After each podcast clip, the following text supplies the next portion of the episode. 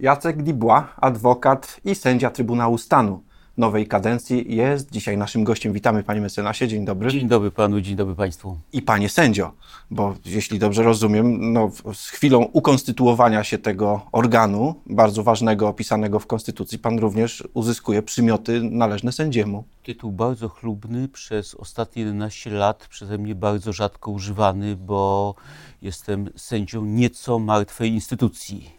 No właśnie. Porozmawiamy o tej martwej instytucji, która czy ona ma jakiekolwiek szanse na ożywienie? Trybunał Stanu, czyli ciało opisane w Konstytucji do sądzenia polityków za specjalne delikty, prawda? No, o sądzeniu polityków decydują politycy, bo obowiązująca zasada skargowości w naszym kraju mówi w ten sposób, że przed Trybunał można postawić kogoś, jeżeli zostanie podjęta uchwała Sejmu. Czyli wbrew pozorom Trybunał nie decyduje o tym, kogo będzie sądził, no bo to byłaby inkwizycja, że łączyłoby się rolę oskarżyciela i sędziego, tylko y, to Sejm y, bada, czy doszło do jakiegoś deliktu konstytucyjnego.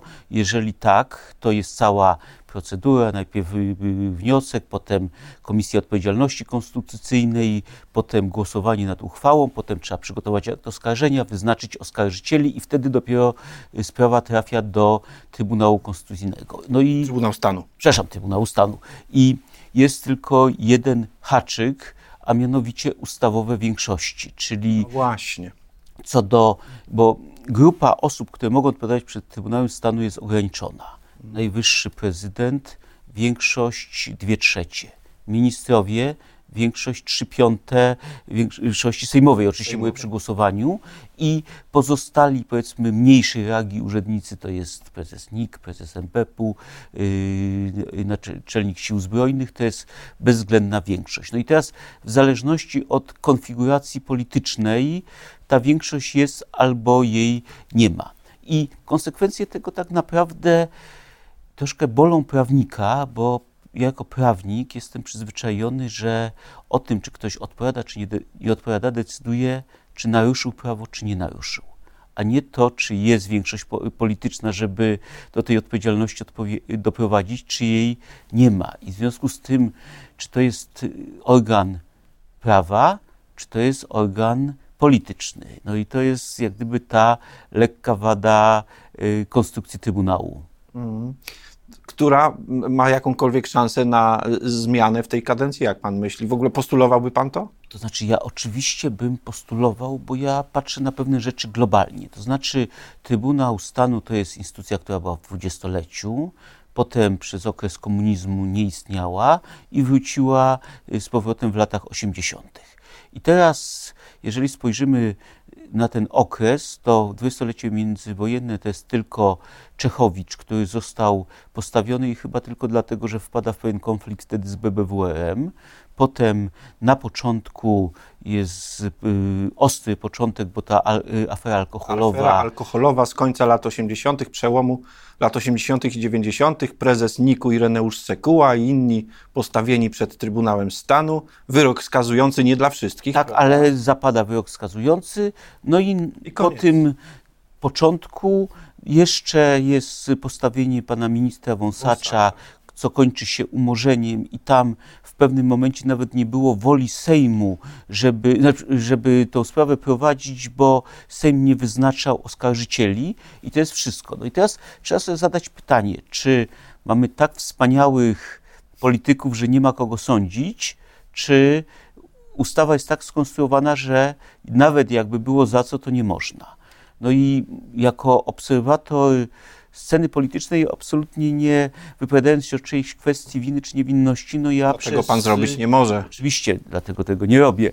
Przez te 30 lat no, widzę parę spraw, które mogłyby budzić pewien niepokój opinii społecznej i które y, mogłyby jednak y, powinny być zweryfikowane przez y, właśnie no, jakiś organ do tego powołany. Do takiej weryfikacji nie dochodziło, bo nie było właśnie ze strony Sejmu aktu mm, oskarżenia. No i to według mnie wskazuje, że rozmawiamy o decyzjach politycznych, a nie o stosowaniu prawa. A proszę pamiętać, że y, tam się posiłkowo stosuje kodeks postępowania karnego, który no, mówi jasno o celach postępowania, żeby osoba niewinna nie poniosła odpowiedzialności, a osoba, osoba winna. winna taką odpowiedzialność poniosła. Tak? No I też nie jest chyba przypadkiem, panie mecenasie, panie sędzio, że Trybunał Konstytucyjny w swoim czasie, już ładnych parę lat temu, przesądził, że odpowiedzialność możliwa przed Trybunałem Stanu nie wyłącza możliwości sądzenia kogoś przed sądem powszechnym. Takie orzeczenie zapadło na kanwie sprawy sprawców stanu wojennego i prób postawienia ich przed Trybunałem Stanu, które skończyły się niczym, jak pamiętamy.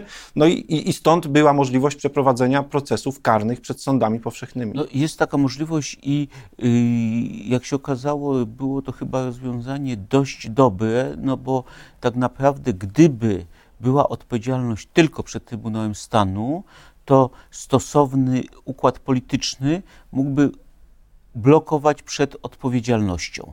Natomiast tutaj jest oczywiście jedyny wyjątek, że zgodnie z ustawą prezydent może odpowiadać tylko przed Trybunałem Stanu. Słusznie.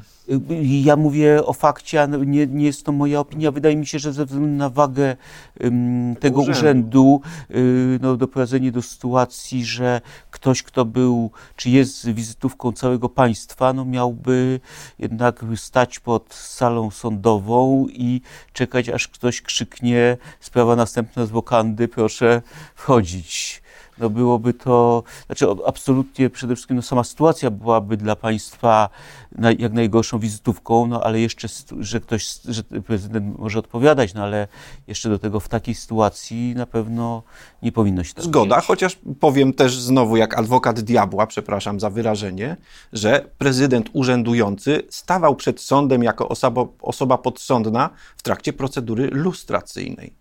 Był taki przypadek, że Aleksander Kwaśniewski, pełniąc urząd prezydenta i ubiegając się o kolejną kadencję, musiał zostać zlustrowany, bo weszły obowiązki z ustawy lustracyjnej i tam przyszedł do sądu. Byłem na sali wtedy jako reporter papu, więc to pamiętam. E, przewodniczący rozprawie powiedział: Szanowny panie prezydencie, my wiemy, jaki pan urząd sprawuje, ale na potrzeby tej sprawie, sprawy będziemy się do pana zwracać, proszę lustrowanego.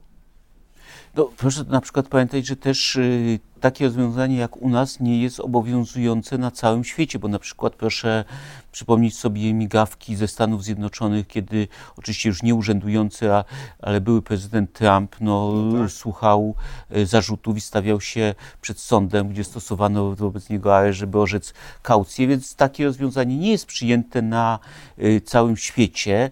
No i teraz oczywiście, czy ono jest dobre, czy złe, rozmawiamy oczywiście teoretycznie, no to z punktu widzenia godności urzędu, ono na pewno jest słuszne.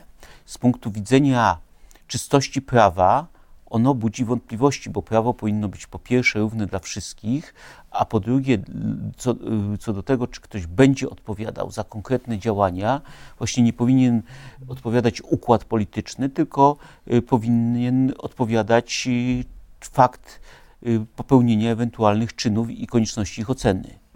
A czy widzi Pan, Panie mecenasie, potrzebę modyfikacji e, kręgu potencjalnych podsądnych Trybunału Stanu? Czy tu coś powinno ulec zmianie? Znaczy, może, mogą być oczywiście jakieś kosmetyki robione, ale generalnie nie bardzo. Dlatego, bo Trybunał Stanu tym ma się różnić od sądu, że ma y, sądzić te osoby zajmujące najbardziej eksponowane stanowiska, głównie za to, że naruszyły, y, dokonały deliktu konstytucyjnego, czyli naruszyły konstytucję. Obok tego mogą oczywiście też odpowiadać za, za jakieś sprawy związane z naruszeniem prawa karnego, ale podstawowym celem, dla którego został powołany Trybunał, to jest właśnie odpowiedzialność w związku z deliktami. No i teraz po pierwsze, też ranga tej instytucji by upadła, gdyby, no przepraszam, dyrektor jakiegoś departamentu by miał nagle odpowiadać, no bo to by doszło do sytuacji, kiedy tak naprawdę sądy powszechne zostałyby zastępowane przez organ, no, który ma charakter pewnego rodzaju wyjątkowości. Co do posłów, na przykład jest ograniczenie odpowiedzialności tylko co do artykułu 107 Konstytucji. No, ale proszę pamiętać, że posłowie tworzą prawo, a nie podejmują decyzje o charakterze. No nie są osobiste, prawda? Tak. To są decyzje kolegialne. Tak, no i teraz oczywiście można sobie zadać pytanie, które zresztą bardzo często sobie zadawałem gdzieś y, w głowie, co zrobić w sytuacji, kiedy organ kolegialny, jakim jest Sejm, podejmuje uchwały w sposób ewidentnie sprzeczny z konstytucją. Mówimy na przykład o wyborze sędziów dublerów, tak? Do Trybunału Ja nie chciałbym mówić na przykład, bo w tym momencie wszedłbym w jakieś oceny. Mówię bardzo teoretycznie. No tak, ale załóżmy, że, że faktycznie mamy do czynienia z projektem uchwały i uchwałą potem przyjętą przez Sejm, która no, na pierwszy już rzut oka narusza konstytucję, czy, czy jakieś poważnie... No, ale takich sytuacji można mówić, gdzie powstały pewne publiczne wątpliwości więcej, bo proszę pamiętać na przykład o y, przepisach dotyczących pushbacku, prawda, na granicy, gdzie y, też była duża wątpliwość wątpliwość co do zgodności z międzynarodowymi zobowiązaniami e, Polski. No i teraz, co zrobić w sytuacji, kiedy ktoś jest członkiem organu kolegialnego i świadomie uchwala prawo, które jest prawem sprzecznym z konstytucją. Głosowanie jest jawne i wiadomo, jak głosował. Tak. Do tego pan nawiązuje. tak, oczywiście orzecznictwo w tej chwili jest jednoznaczne, bo ja to kiedyś e, badałem, nawet jako konsultant, mogę powiedzieć, Michał Zadara zrobił taką e, taki spektakl odpowiedzialność i zastanawiał się,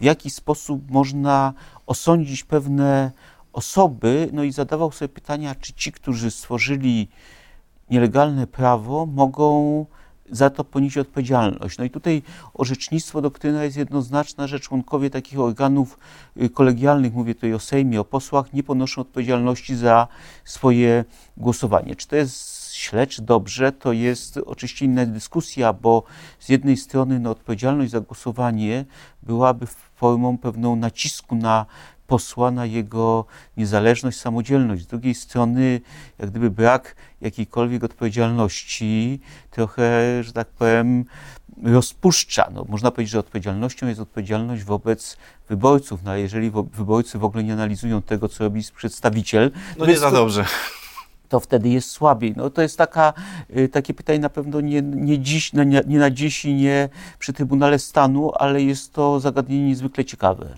Na koniec zapytam o katalog kar, jakimi Trybunał może się posługiwać. On raczej ma wymiar symboliczny niż taki poważnie dolegliwy. Nie wiem, czy zgodzi się Pan z tą opinią i czy, czy i tutaj wszystko powinno zostać to znaczy, tak, jak jest. No, on ma charakter z jednej strony symboliczny, prawda, ale z drugiej strony proszę powiedzieć, że dla kogoś, kto swoje życie poświęca służbie publicznej, albo działaniu publicznym, bo czasem może to nie być służba, tylko wykorzystywanie służby publicznej do jakichś własnych celów, no to yy, zakaz pełnienia pewnych stanowisk y, no, jest czymś niesłychanie dotkliwym. I wydaje mi się właśnie, że to, w jakim celu został powołany Trybunał, no to jest po pierwsze kontrola tego, czy dochodzi do naruszeń konstytucji? Jeżeli tak, to doprowadzenie do tego, żeby osoby temu winne gdzieś zniknęły z domeny y, publicznej. No i wydaje mi się, że w tym zakresie to przede wszystkim Trybunał no, pełni pewną rolę, po pierwsze sygnalizatora, żeby stwierdzić, że doszło, no i z drugiej strony doprowadzić do tego, żeby ktoś, kto dokonał takiego naruszenia, właśnie nie mógł tego ponowić, czyli powinien przestać pełnić funkcję. Zobaczymy, czy w ogóle do czegokolwiek nasze rozważania się nadadzą i czy ten Trybunał cokolwiek w najbliższej kadencji e, zdziała. Myśli pan, że coś się zdarzy, czy raczej nie? Znaczy ja powiem tak. I jak ja zostałem, dostałem nominację, no to różni ludzie, czasem mi nawet nieznani na Facebooku do mnie pisali z gratulacjami. I przejawiał się jedna narracja. Panie sędzio, życzymy bardzo dużo pracy. I teraz ja to zdekodowałem w ten sposób, że dla tych kilkuset osób, które napisało do mnie, w przestrzeni publicznej jest jakieś poczucie niesprawiedliwości, czyli że jakieś działania jakichś funkcjonariuszy powinny być zweryfikowane przez organ mm. sądowy. No i teraz, jeżeli takie jest poczucie i to nie zostanie zweryfikowane, no to po prostu może trzeba będzie się zastanowić, czy rzeczywiście ta ustawa jest dobrze skonstruowana i czy nie powinno się jej zmienić. te decyzje zostają w rękach Sejmu. Jak wiemy, bo najpierw Sejm musi coś zrobić, żeby pan jako sędzia i 14 pana kolegów adwokatów, którzy też dostali się do Trybunału, e, podobnie jak kolejne osoby e, zasiadające w tym gremium, żeby miały co robić. Bardzo dziękujemy za to spotkanie. Dziękuję bardzo. Adwokat Jacek Dubois, sędzia Trybunału Stanu nowej kadencji, był dzisiaj naszym gościem.